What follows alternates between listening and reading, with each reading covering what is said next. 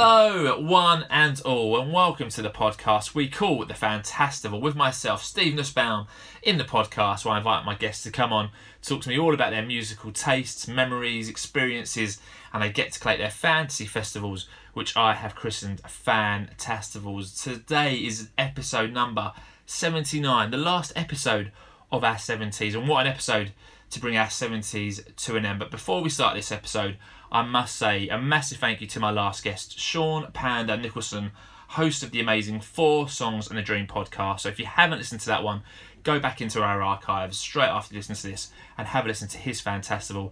And there are many, many more for all you first time listeners to get your teeth into. So this is 79, and I'm delighted to introduce the bass player from one of the most exciting bands around, Dictator. I'm very excited to have him on the podcast. Ladies and gentlemen, it's Joe Murty. Hello, Steve. How is it going? Very well. Thank you very much for coming on uh, to the Fantastival podcast, Joe, representing Dictator. Glad to ha- have you on. So, like I always do, I always like to check in with my guests. It's all been almost two years now of um, living in a COVID world. So, Joe, mate, like, how are you? How you doing? Getting by getting by. it's just getting it's this time of year. To be honest, it's it's always tough. Uh, normally, obviously, restrictions kicking in again after January. It's almost like uh, going back to square one. But we know we can see it coming to it's, it's coming to an end now. It's looking like restrictions are going to lift again at the end of the month. So I, it's the future's looking bright. Hopefully. So I know I'm, I'm keeping all right. Just doing what everyone else is doing, getting by, working, keeping my head down, and then hopefully getting back to music in the next couple of weeks. So, nice. Fingers crossed. Fingers crossed. So, Joe, I guess everyone knows you as the bass player from the Fabulous Dictator, and we'll catch up on Dictator in a bit. But before we do, tell us a bit about yourself. So, who is Joe Murty? What does he like to do? What is he into? Who is the man behind the the big bass playing riffs that are going on and the, and the rhythm that he keeps? Well, definitely a changed man for what it was like a good few years ago. Uh, football injuries left me uh, unable to run anymore, so I became a mad walker. Do you know what I was thinking? Like, do you know how every place has got one of these like people? Like everyone knows this person that just kind of walks a bit, like a bit of sorry, like strange one. Like harmless, but just kind of walk about themselves. I, am going to be one of the guys where like, oh, there's that guy just walking about seven o'clock in the morning, seven o'clock at night. I'm out walking all the time. Not been in a while because uh, it's a bit dark now, so I'm, I'm not I'm not fully committed to the mad walker yet because I'm still I can't handle the cold or the, the, the dark. It's too scary for me. So aye, but now apart from that, I'm just I just getting old, getting towards 30 now, just like thinking about what I'm going to do in my future. I know you didn't say you were getting old, almost 30 to a 41 year old man, Joe. Pretty sure that wasn't what you just said. ah, I, don't know. Do you know what I mean? It's like when you're just sitting in the house all day, you know what I mean? Like working from home now, so I'm literally sleeping, waking up at my desk, and then restart nights are straight back into yeah. bed. The last sort of couple of months, I've been doing a lot of thinking so I just needing to get some routine back into my life again, and uh, ah, nah, you know how it is, man. You know how it is. But... Certainly do, mate. So, like I said, you're bass player, and I was saying before we recorded, I feel like the bass player is like the unspoken legend of bands. So, how did you get into playing bass, Joe? Did you play guitar first, or were you always attracted to playing bass? So I would imagine the same same story as every other bass player, at least ninety five percent is where started off playing guitar. For me, what we were doing, we were starting a band, and uh, this was my, me and Michael, uh, the singer of Dictator, years ago, back when we were about, must have been about 14, 15, around about that age. And I wanted my wee cousin to come in and play guitar. I just play anything. I just wanted my wee cousin to be in the band, and he only wanted to play guitar. So I was like, I'll play the bass. And to be honest, it's it's probably taken me about like six, seven years of playing it or taken me about six, seven mm. years of playing it to actually realise how important it can be. And especially when you're used to playing guitar and you're kind of wanting to take like you're adding bits in that don't need to be added, or you're maybe sitting back, and it's just kind of learning that, getting a feel how it's going, when to follow the vocals, when to just sit back and let the guitar play. And I've, I've been loving it. Like, I mean, when you go back to playing guitar, it's, it's too much for me now. Like, I, I play guitar actually in one song for Dictator, and it's always like just sweating and that, try to play and I'm I'm nervous in that because I'm not I'm not used to it. But I mean, I the bass is what it is, man. It's you can make it as boring or as exciting for yourself as you want. That's what I what I like about it. So I like to give myself like a fast song and then a chilled out song where I can like have a drink in between sort of like bits and uh, always end on like a, a fast one. That's that's how I sort of treat it. Nice. So tell us about how Dictator formed. Was Dictator your first band, or you saying you used to play with Michael when you were much younger? Has it kind of evolved into what Dictator is now? Then. Oh man, aye. So Dictator basically, I would say two bands put together, but it's not really like that. So me and Michael played in a band, The Barrels. Uh, Zach and Alan, so Zach the guitarist, Alan the drummer, they played in a band called Japan 4. They were two years above us at school. So they were like the first sort of local band that we knew. Mm. Uh, kind of went to see them play some gigs and aye, so they'd started. I'm not saying inspired us. They, they inspired us uh, to go to start a band Careful, and get yeah. playing, but we were, we were still into music before that. But uh, aye, so it started off where we were all we were doing our own thing. It's sort of like that late sort of noughties where it's indie kind of just well Japan 4 to be fair they weren't as indie as us but we were that we were both sort of similar kind of bands just that sort of rock indie category the same as the same as everybody else and that sort of stopped the both of us I would imagine round about the mid like so around about 2014 2015 just kind of went quiet for a bit. Michael Zach and Alan started playing in another band. The Phantoms just kind of helping out. So Zach was a wee bit more involved and then I was playing in another band called the Tropicanas, and then it just got to this point where we were both quite quiet. They weren't playing with the Phantoms anymore. I, have just got time, I always seem to have time, and we just decided we'll go for go for a jam. No, no, like we're going to go and jam this specific thing or that. We'll just go for something to do and just try. I fucking about with different things, different sounds. Like the first five songs we've recorded, the five completely different songs. Mm. You can go in five totally directions with what we've done. So we were just when we'd done that and realised like oh, there might be something here, that's when we just started I properly properly getting involved in it and and that's what's taken us to now. To be honest, what we've done basically in the space of about two two and a half years, I've, I've done more in two and a half years than I've done in probably about eight or nine years before he playing. So uh, I would definitely keep ourselves busy and like we've been there and done that. You know what I mean? We've done a good gigs, definitely more bad gigs definitely more bad gigs. I can talk about them all day. To be honest, looking back at it, like I probably prefer the bad gigs because they're better to talk about than the good gigs. You know what I mean? Like I, I, can mind playing a gig in, uh, this place in Glasgow, Jamaica Street. I'm sure it was McSorley's, and uh, so this was where the Barrels. And, and you knew it was off to a bad start because they had the Darrells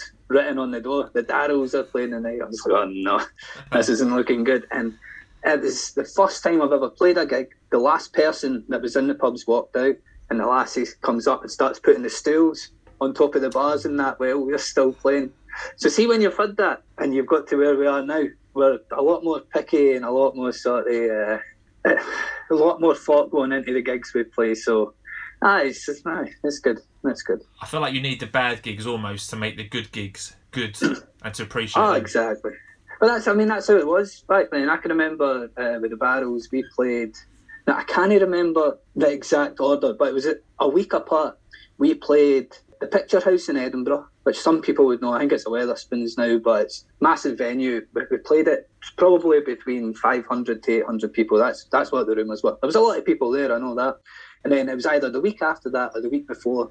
We played in front of a granddad and a granny eating their dinner, looking round at us, raging. And that was just like you just done it. You just wanted to play every gig, and ah, you learn a lot through that. You learn a lot, but uh, ah, it was good fun. Good fun back then. Yeah, I bet. I bet. So I'm quite glad you mentioned that. Kind of your first five songs sound all very different from each other. And when I was listening, there's quite a lot of different influences. I would say going on. Mm-hmm. I mean, mm-hmm. it's quite hard to put a pinpoint on who Dictator sound like. They sound like Dictator, but I guess, I guess, what are your? Who would you say your influences are? So the, the biggest one definitely uh, you'll hear uh, you'll hear Michael and Zach talk about them a lot. It's definitely the Gorillaz in that way where you're open to taking a song anywhere. It can start off with mm. this, and then you can take it here, there, hip hop, rock, whatever. You can get somebody coming in from, you know what I mean? I, just, I was going to say a screamo band there, but I doubt they would be up for that. But no, nah, I mean, like we just want to it's hard to say. Obviously, we're like got uh, we're focused on what we're doing, but it's staying open as well and just kind of working working away, and there's, there's no really any limits to what we would do.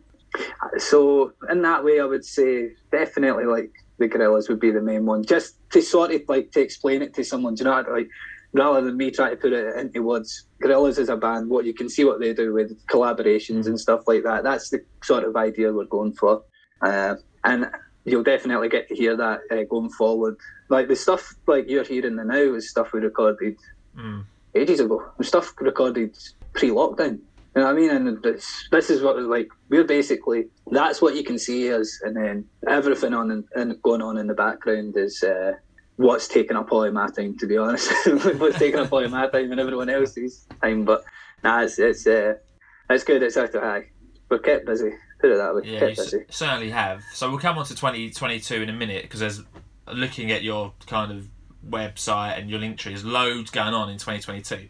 But 2021 seemed awfully busy as well, and it culminated in you guys winning a SAMA, which is a Scottish Alternative Music Award. You won Best Rock and Alternative Group. That's pretty big, right? Uh, I, I mean, for us, aye, absolutely massive. I mean, in a way where why we were there in the first place, I don't know.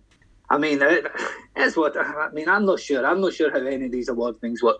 It's not something that I followed much before I'd, I'd heard we were nominated for it. I knew Lewis had won one, Lewis Capaldi, and I knew the Snuts had won it because I, I followed what they do. But apart from that, it wasn't something that I'd, I'd even thought about, even considered. And the fact we got we got the nomination and then uh, aye to win it was unreal. Like that's what, it was weird. It was it was quite weird winning it. You just I don't know. You just I don't know.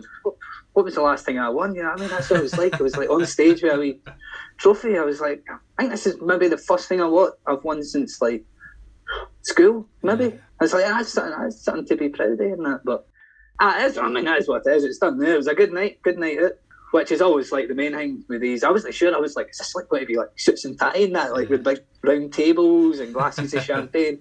Wasn't quite like that, to be honest. Thank God, because I was I wasn't really up for that. But nah, I, um, the, the way I look at it is to get that now surely can only be a Yeah. like a sign of good things to come. So. Aye, I mean, aye, we've, we've done that now, so on on to the next one.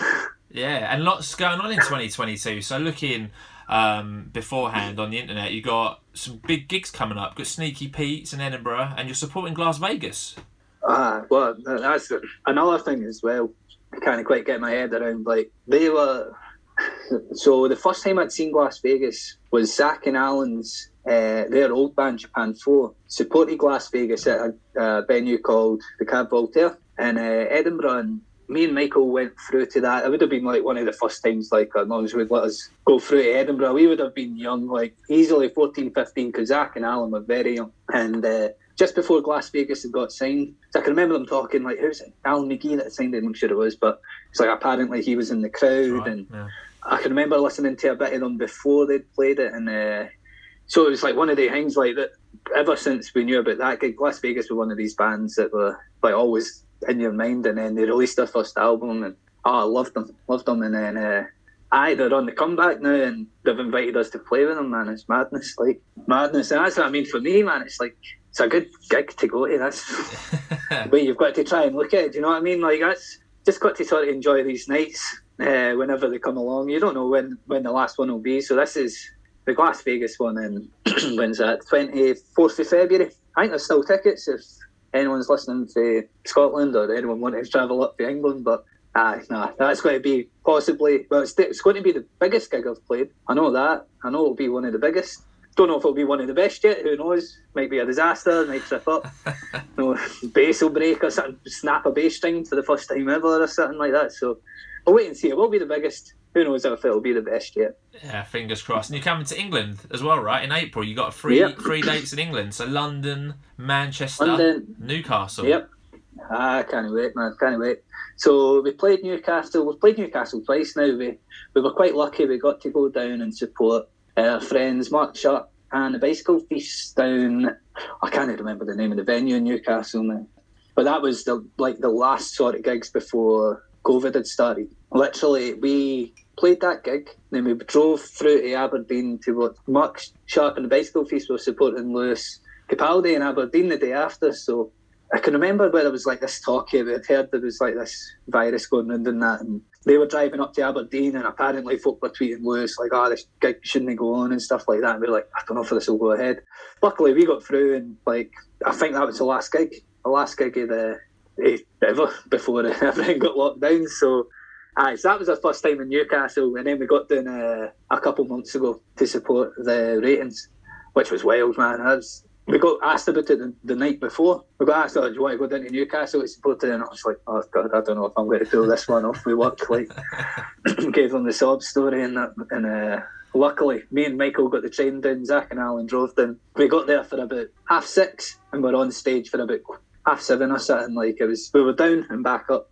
So, but aye, London, a place I love. I cannot wait to play there. It's somewhere in Camden, I'm sure. Fiddler, the Fiddler, I think oh, it's called. elbow, is it? I mean, I might be yeah. his elbow. I think in Camden. Yeah.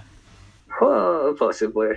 See, I should have done my research and what we were actually playing. It is, it is London, and then Manchester is another place. I've only been to Manchester the once, and uh, it's just one of these cities where it's just all good. You know what I mean? And it's obviously massive for music and stuff. And I mean, before that first gig we played in Newcastle just before lockdown, I'd never played outside of the Central Belt in Scotland.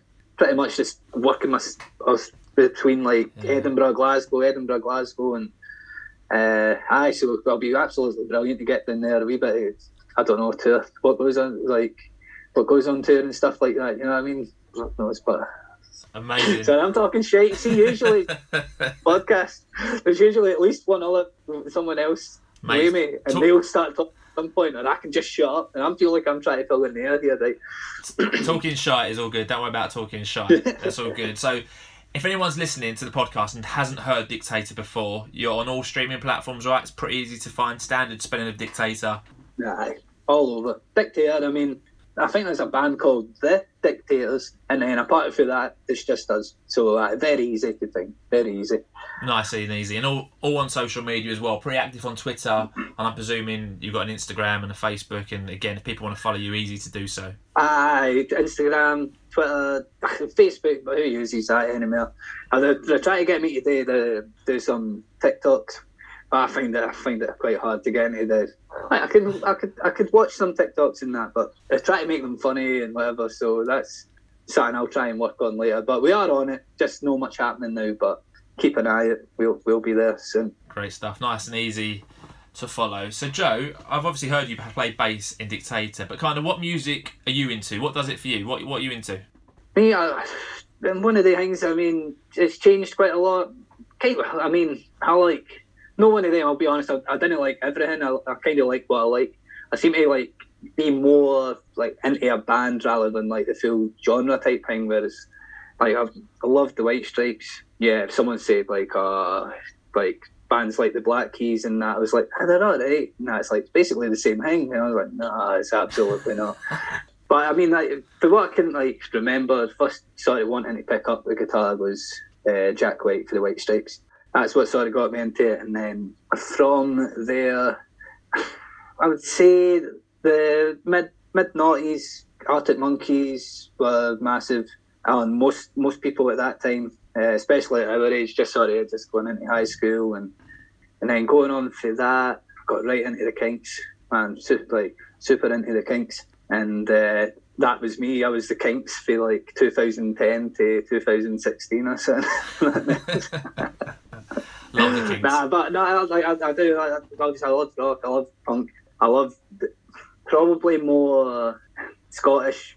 Not so so much Scottish sign, but I love seeing uh, folk like I know or folk like local or whatever just doing what they like.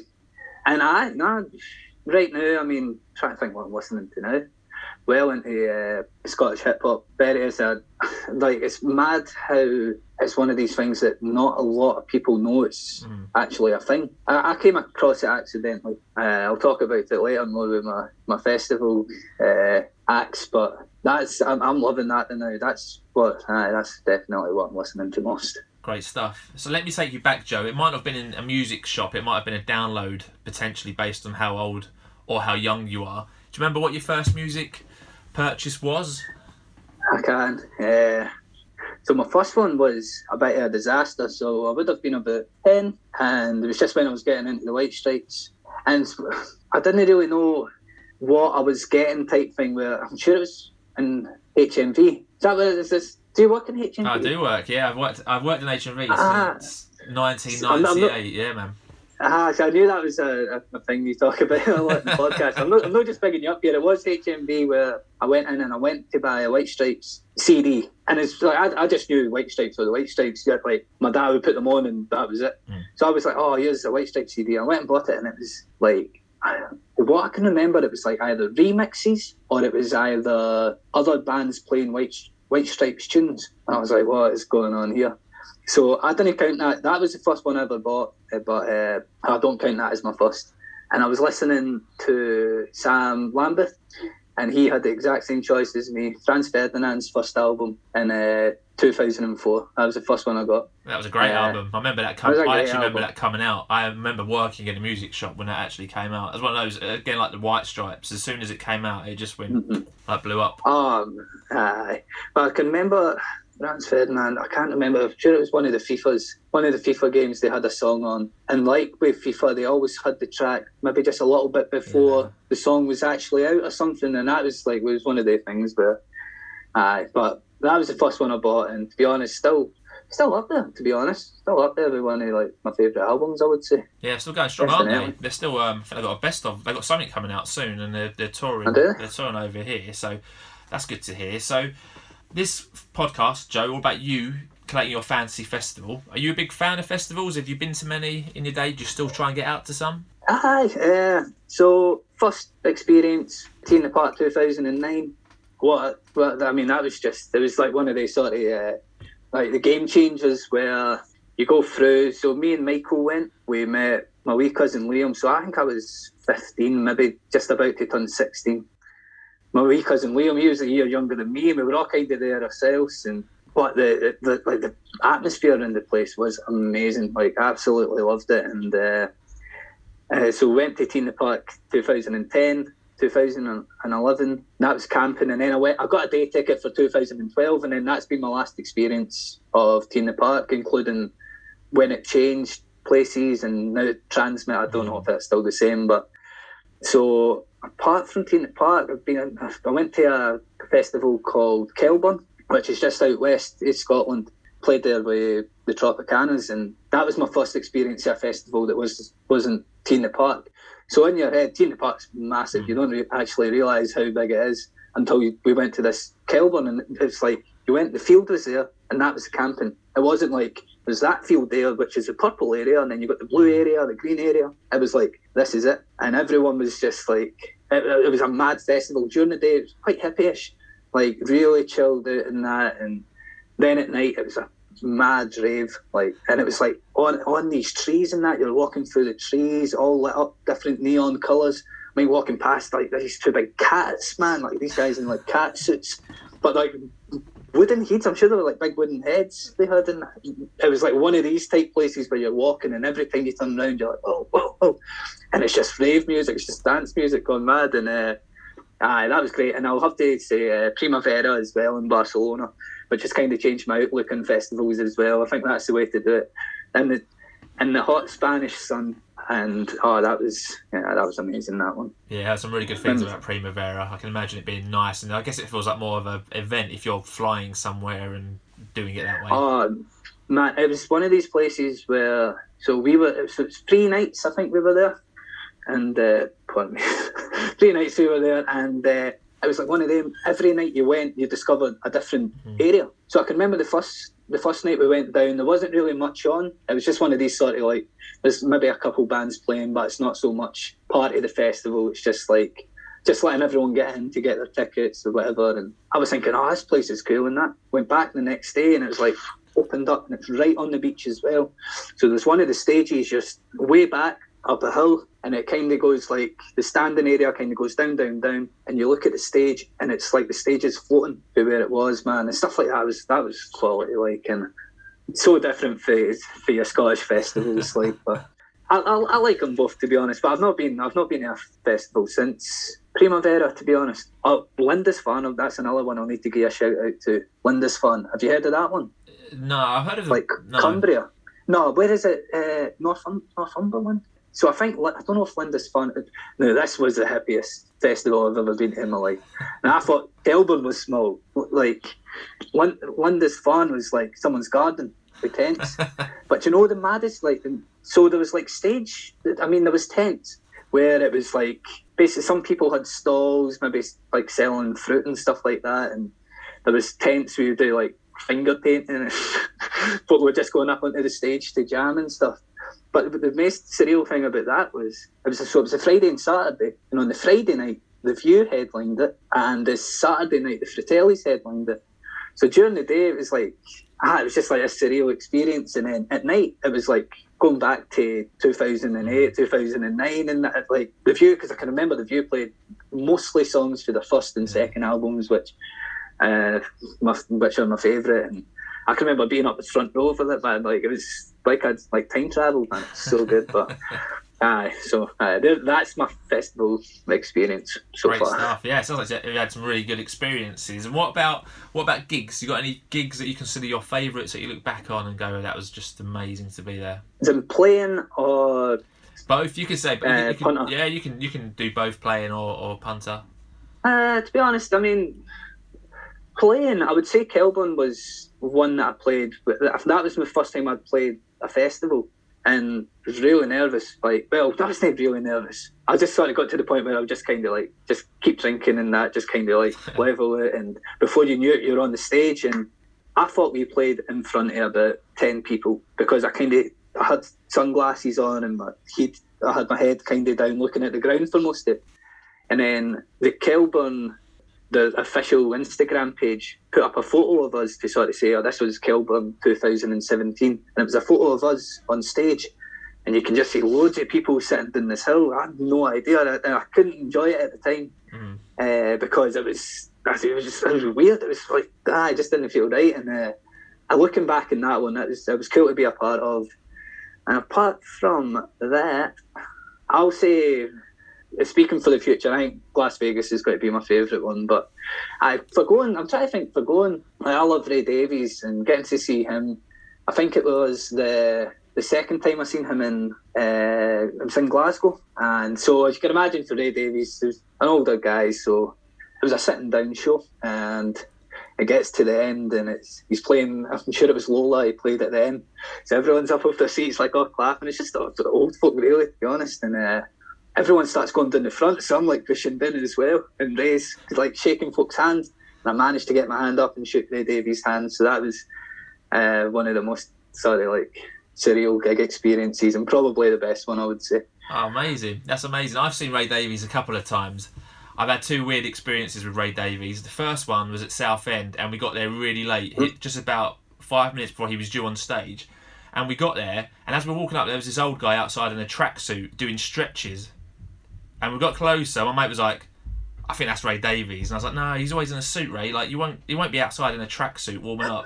And it was. We got outside. He's literally like sweating in a tracksuit. I was like, "Mate, put your suit on. I don't want to see you outside, sweaty and old." That's amazing. and another one, I saw him in a sit-down gig, probably same like one that you saw, and there was a guy mm-hmm. behind me who, in every interval, was shouting for like this random B side. He was like so pissed and he got louder and louder and worse and worse to the point where security guard was like, "Mate, if you don't shut up, I'm gonna kick you out." Continue to do it, and they threw him out, and he was like fighting about four big bodyguards, were like trying to pull this what? old guy out. It was mental, but not the kind of thing you'd expect at a Ray Davies gig. But amazing to be there. So we we go down to this. Uh, what it's basically like a Kinks fan night. They do it at the end of the year. Sorry, every year, the end of November, and. Uh, the Kast Off Kinks plays, which is a band made up of sort of past members and some session musicians that played with them and stuff. And uh, Ray Davies always comes along to that, and he'll come on and sing like "You really got me" at the end.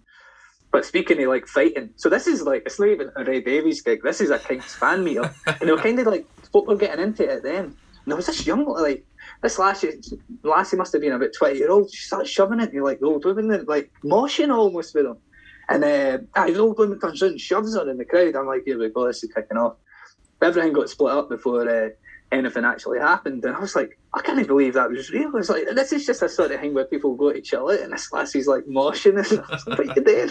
It was hilarious to be honest. It's great fun, but uh, Aye, anyway, anyway. So always the things that you don't expect always make the, the most memorable gigs. So, like I said at the top of the pod, this is all about getting, uh, I guess, Joe tonight to collect his fantasy festival. So Joe gets to choose any five acts, one of whom must play one of their studio albums in full, and Joe gets to pick an encore, which can be any song that all of his five acts can perform together at the end of his fantastival. So very simple, five acts take five time slots. So in the last episode of the podcast, I had Sean Panda Nicholson on.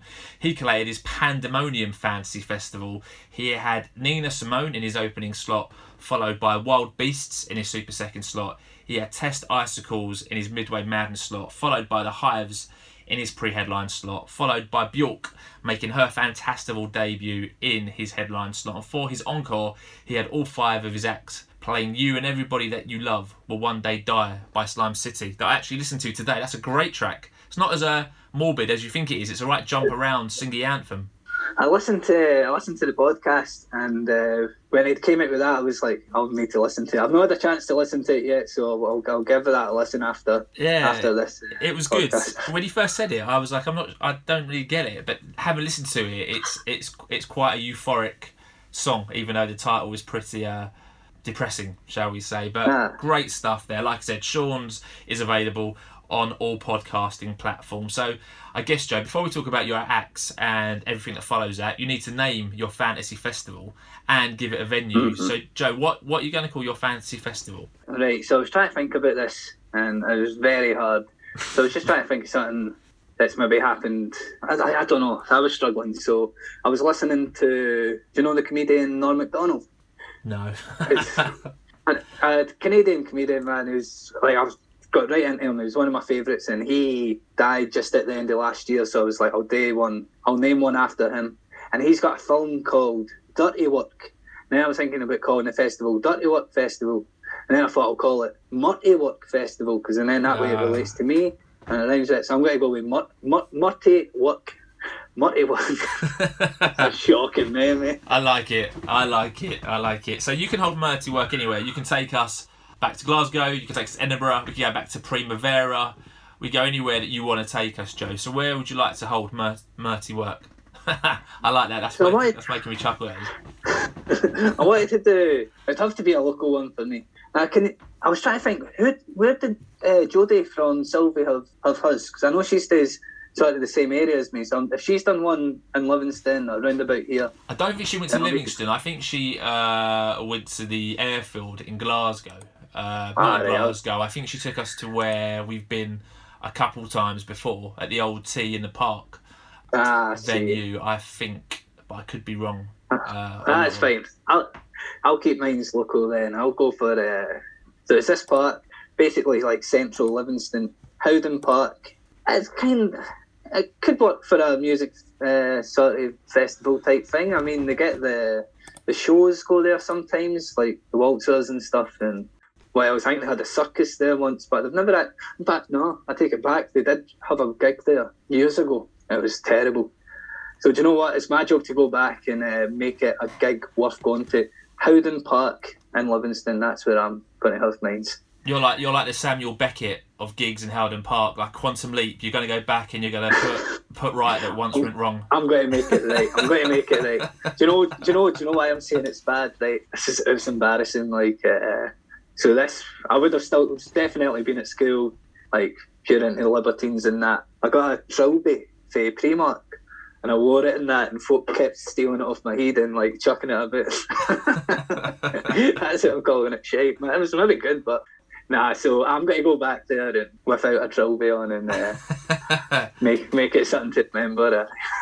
Brilliant stuff. So before you talk about your five acts in for Murty Work, quite um, always open to knowing how hard it is to create a fantasy festival. Are there any bands or acts that you want to kind of mention who you love but haven't been able to make it into the Murty Work lineup? Yes, and so the, this is hard. And I was starting to think that my the runners up were was going to be a better festival.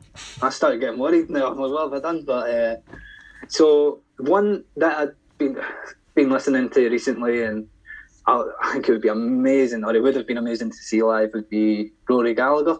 I always thought like so. Like I say, I, like I love Jack White, and I, the one thing about Jack White was there was no one like Jack mm. White for what he could do on the guitar, and then he had some of the stuff Rory Gallagher was doing. He was he was it, the noises he was making for a guitar without the millions mm. of effect pedals or mad is unreal. And uh, he's a, an Irish guy as well. He seems like one of the most humble, sorry, like down to earth guys. Well, he did seem like one of the most humble, down to earth guys ever. And he was one of the best guitar players ever. He's one of these guys where you could, you could just watch him all day, and I, I think would the crowd would be silent sitting. Well, I would be silent sitting watching him for, for an hour. So he just missed out, and the, the White Stripes missed out, and uh, one of my other favourites, the Small Faces, didn't quite didn't quite make it on. But apart from that, I'm quite quite happy with what with what I've got.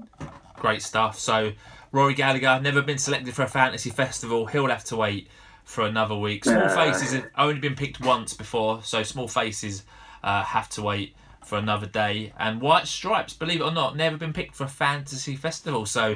Jack and Meg's reunion awaits for uh, another week at least. So missed acts and big acts missed out in. So let's talk about the five who have made into Murty Work. So Howden Park is rammed. Murty Work sold out instantly. Trilby's being thrown around everywhere, although you're not wearing one, you ain't got one. Time for your opening act. So, Joe, who are you going to have opening Murty Work? I already spoke about him and do you know, like I was thinking about putting in the Kinks, but to be honest, to open the show, Ray Davies, like I say, I've, I've seen him a couple of times and it was amazing. It was absolutely brilliant. And I, am one of them. I would have been like the guy shouting for the B sides. Like they're, they're, the ones that, I prefer. I, like, but uh, the couple of times I've seen him, he'd always do the do the hits and he would chuck in one of them where. Uh, but I mean, it's, there's, there's nothing you can say like really about Ray Davies, which isn't just starting to get recognised now. Mm. Obviously, it wasn't a bit back then, but uh, you see more and more uh, people talking about him, and it feels that yeah. way. It feels that way for me. People talking about his songwriting and just how much he actually influenced. Not just him, obviously. The sound of the Kinks as well was a massive influence uh, to sort of like punk and uh, early sort of metal music and.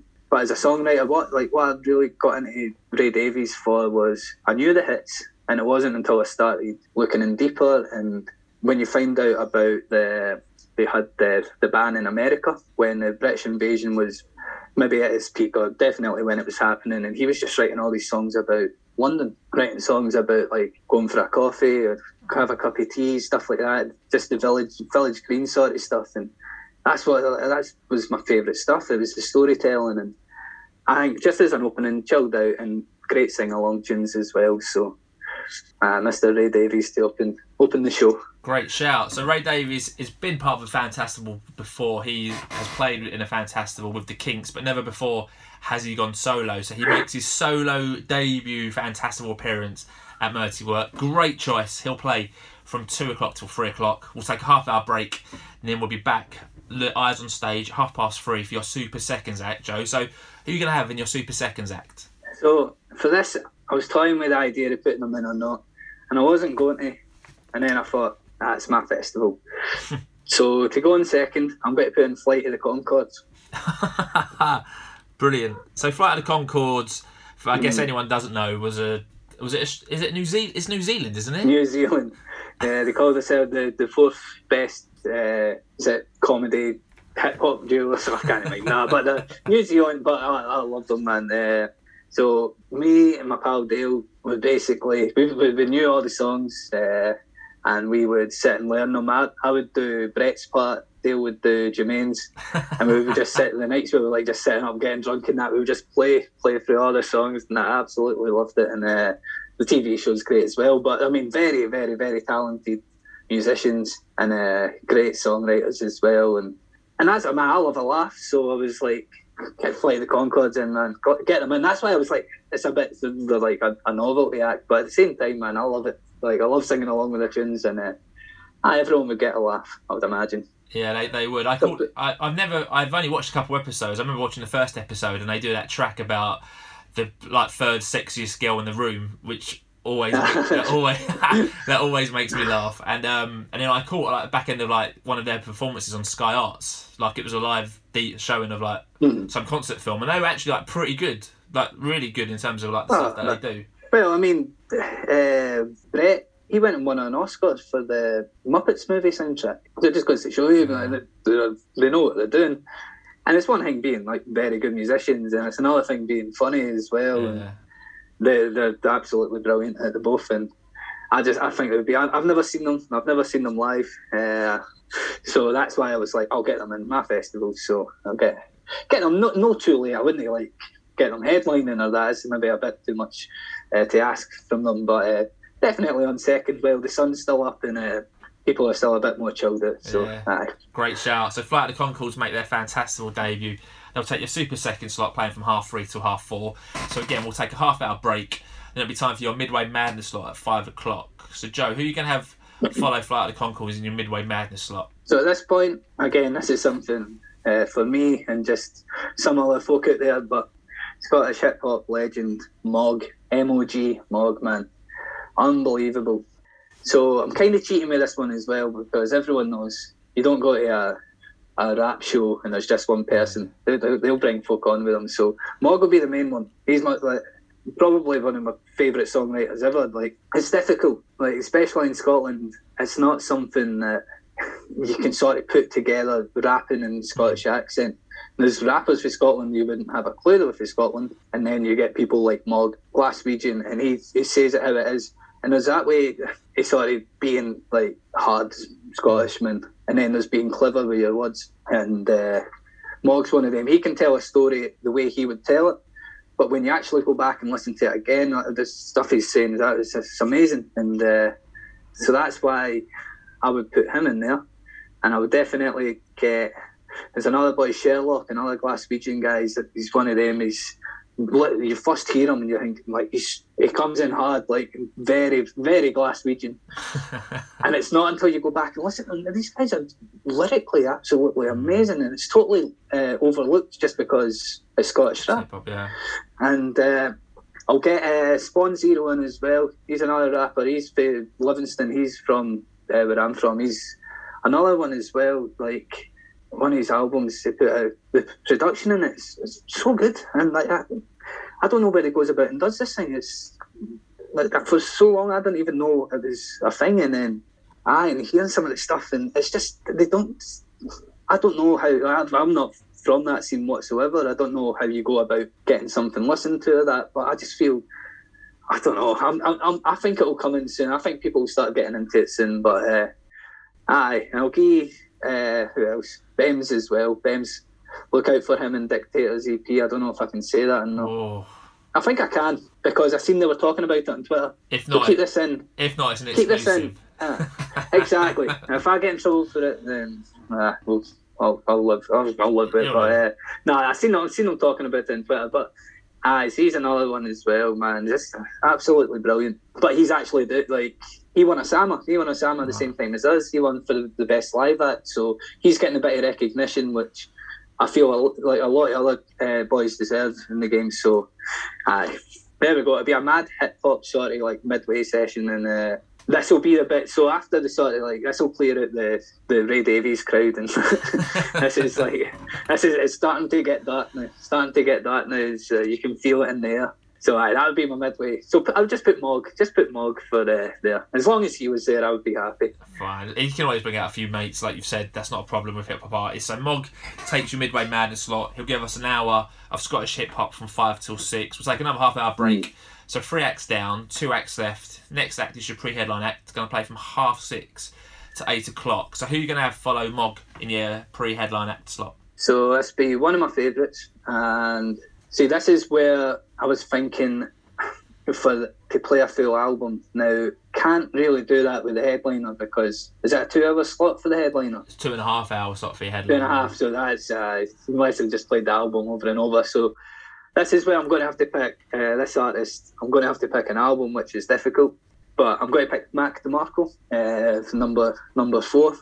Am- amazing man. He's another one of them. Just genius. Uh, you just know he's one of them where you know it's him. You you hear a couple chords and you know it's him, and he's uh, very unique and definitely one of my best ever uh, festival experiences was at Primavera seeing Mac DeMarco. It was uh, unbelievable. The guy's mad. Did, have you heard much of his stuff? No, do you know what? I, ha- I haven't. I don't think he even rings a bell. Oh, really? I don't think so. Right. He's he's basically like the the king of like you know that sort of slacker uh, slacker rock type thing, quite psychedelic. See, I said I'm not the best describer of anything. Absolutely hopeless, man. Like the best, like listen to them is what I would say. But uh, he's like one of them, really chilled out and uh, there was a couple of my pals that were right into him, and they would they would play him, and I didn't really know that I'd liked him until like I was like ah, like all these songs were like the same guy. I was like, oh, right. And uh, I when we seen him in seen him in uh, Primavera, it was uh, maybe my highlight, and I got to see him in Glasgow as well, and. I know he would put on a show at a festival, put it that way. But at Primavera, the last song uh, they finished on is a song called uh, Together, which is quite a chilled out song, but it's one of these like they can just keep playing it and playing it. So they played it for about ten minutes. He's up on, he's standing up on the arm, just in like his pair of boxers. At the end, he's got a lighter like burning his armpit here. what is this guy doing? And I was busting on a pish. I'm like, please, just like we've seen enough. And he just keeps going and he would just keep running about the stage, doing something stupid. But he's one of them. He would put on a great show, and uh, that's why he's made it into uh, spot number four for me. Sounds really fun. Sounds really fun. So Mac DeMarco takes your pre-headline X slot. Going to play his album four in full. Is that right? Have I got that right? Right. Okay. I forgot I had to pick an album. So to be honest, I can't really win with this one. So what I'm going to do is I'm just going to pick mm, Salad Days. No, I'll go for. I'll just go Salad Days, man. That's probably his most well-known one. So uh, I'll get. Uh, I have more chance of people liking it. So Salad Days. Awesome. So he'll play his album Salad Days and do a few more tracks, I imagine, in your pre-headline slot. So four acts down, one act left. Time for your headline act for your fantasy festival. Going to play for two and a half hours from half eight to eleven o'clock. So great first four acts, Joe. Mm-hmm. So who are you going to have to headline Murty Work? This was hard. This is where I started falling it by myself because I was like, I'd had a couple bands coming to mind. I'm like, is that just because they're fresh in my mind? Am I just going to enjoy them at this time? Am I like so? It was like, how to pick a band that I know I'm not just picking just because that the, I've listened to them recently. So it was like one band that would definitely put on a show, definitely last all the way through the night, and definitely get people dancing, and that is uh, the Pogues. Great shout, great shout with the Pogues. So I, I guess why them in your headline slot? Just because uh, a band, any footage that I've seen of them back in the sort of peak days anyway, sort of in the eighties and that. They're one of the bands that I would love love to have seen. They're just one of a kind, really, and uh, just they looked wild. Like I can remember last Christmas when we couldn't really do much. Uh, you could go around and see like some families. So I was down with my mum and dad's, and uh, my dad just set up. It was a DVD of the Pogues at the Barrowlands, I'm sure.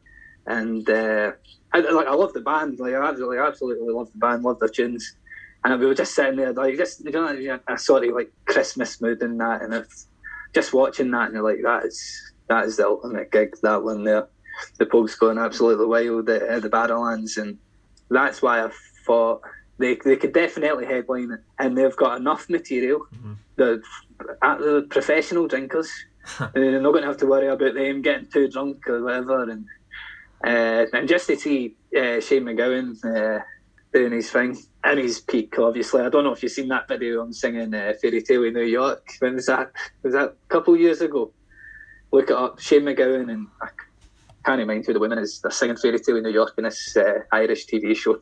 Jeez, oh as you can tell, he's had some life. He's had some life, and uh, yeah. it goes to show nowadays. But oh, back in the heyday, man, absolutely amazing. And they're just one of the other bands where you can just keep going back and listening. I know that it's, it's a lot of sort of upbeat and uh, music and that. The the song, like the lyrics, are stuff like this. There's stories. There's stories you can go back and pick up on something new every time, and I, I love that in a band. And, ah, and that's why I've picked the Pogues headliners. Great shout. So the Pogues make their Fantastival debut. So first time. Really?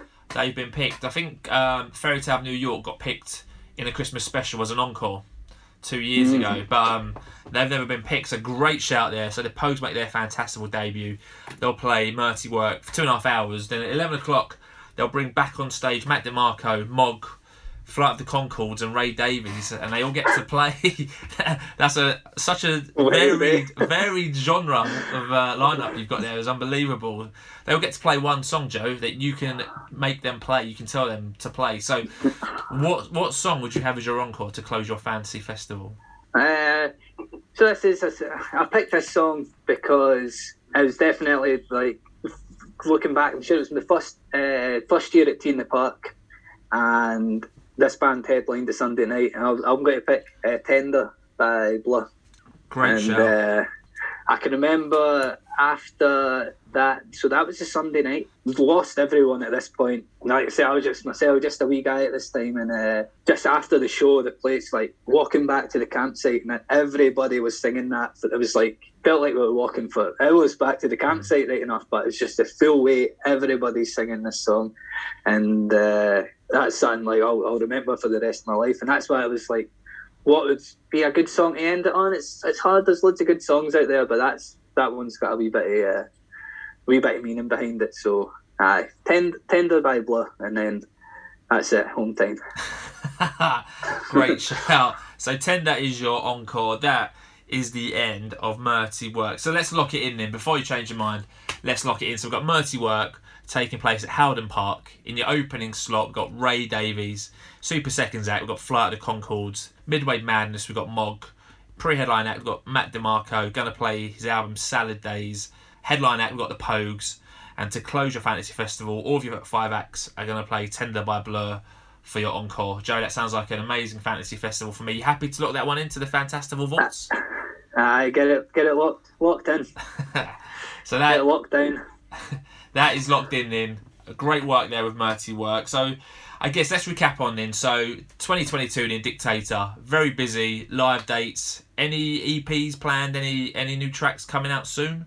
So we have recently just finished recording our EP, which will be out. No definite date yet, but hopefully around about summertime at the halfway point of 2022, maybe on the, the later side of the halfway point. Uh, but we will be looking to release at least two of the songs in the run up of the EP.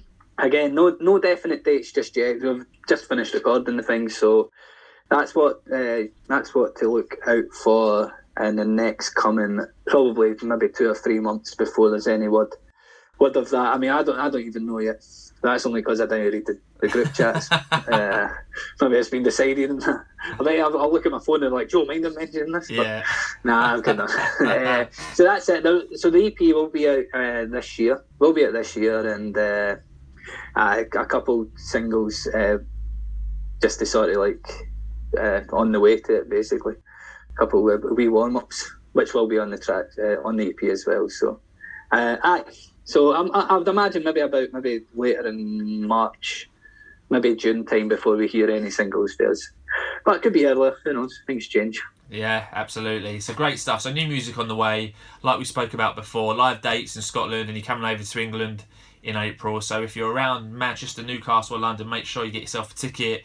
Like we said, Dictator all over social media. So make sure you go and give them a follow. So I guess that's it then. So thanks to everyone for listening to the 79th episode of the Fantastival podcast. And if you've enjoyed this one, please subscribe, give the Fantastival podcast a review on iTunes, and you can also now, if you listen on Spotify, review a podcast. So if you are listening on Spotify, go and click the three dots, go to rate show, and give the podcast whatever volume of stars that you would like. Hopefully five stars if you've enjoyed this, and if one or two stars, please never listen to the podcast again. If you're on a social media like Dictator are, go and give them a follow, and also give us a follow on Twitter at FantastivalP. And if you're not on uh, Twitter or want to give us an email, you can do at fantastivalpodcast at outlook.com. Unfortunately, can't play music on a podcast, but I'll get some tracks from Joe, whack them into a Spotify playlist, and that'll be in the episode description for this episode. So 79 done and dusted. Joe, thanks for being a wonderful guest. I mean, how have you found it? You normally said you normally have like a side man, and there's normally two of you doing these things. So you've flown solo tonight. How's it been for you? Oh, it's been great. Uh, just taking it a wee bit of time just to sort of get the ball, the ball rolling a wee bit. Uh, but it's quite good. It's quite good to get sort of left in onto it yourself. I mean, it's too easy to sit back and let someone else do the speaking. So I hope. I mean, I, I don't know if I'll listen back to it. To be honest, there's a couple podcasts I've done where I'm like, I'll listen back to it and I'll get two minutes into it and I'm like, nah, that's enough for me. but I'll see. I'll, I'll give it a go. I, I think it's I think it's went all right. I think it's went all right. I think you've done well, mate. You've done very well. You've represented Dictator to the best of your abilities, and you've given a good representation of them. And you've got quite an amazing fantasy festival, lots of different genres. So I look forward to checking those acts out if I haven't heard that before. So I'll be back soon with episode number 80. So if anyone listens to the podcast for a while, everyone knows I like to get in uh, someone from Liverpool for the zero. So I've got a great guest coming for number 80 who will be great fun. So please make sure to join me for that one. But until then, stay safe, my Fantastival friends. Please continue to spread the word. And that word is Fantastival. Thanks for listening.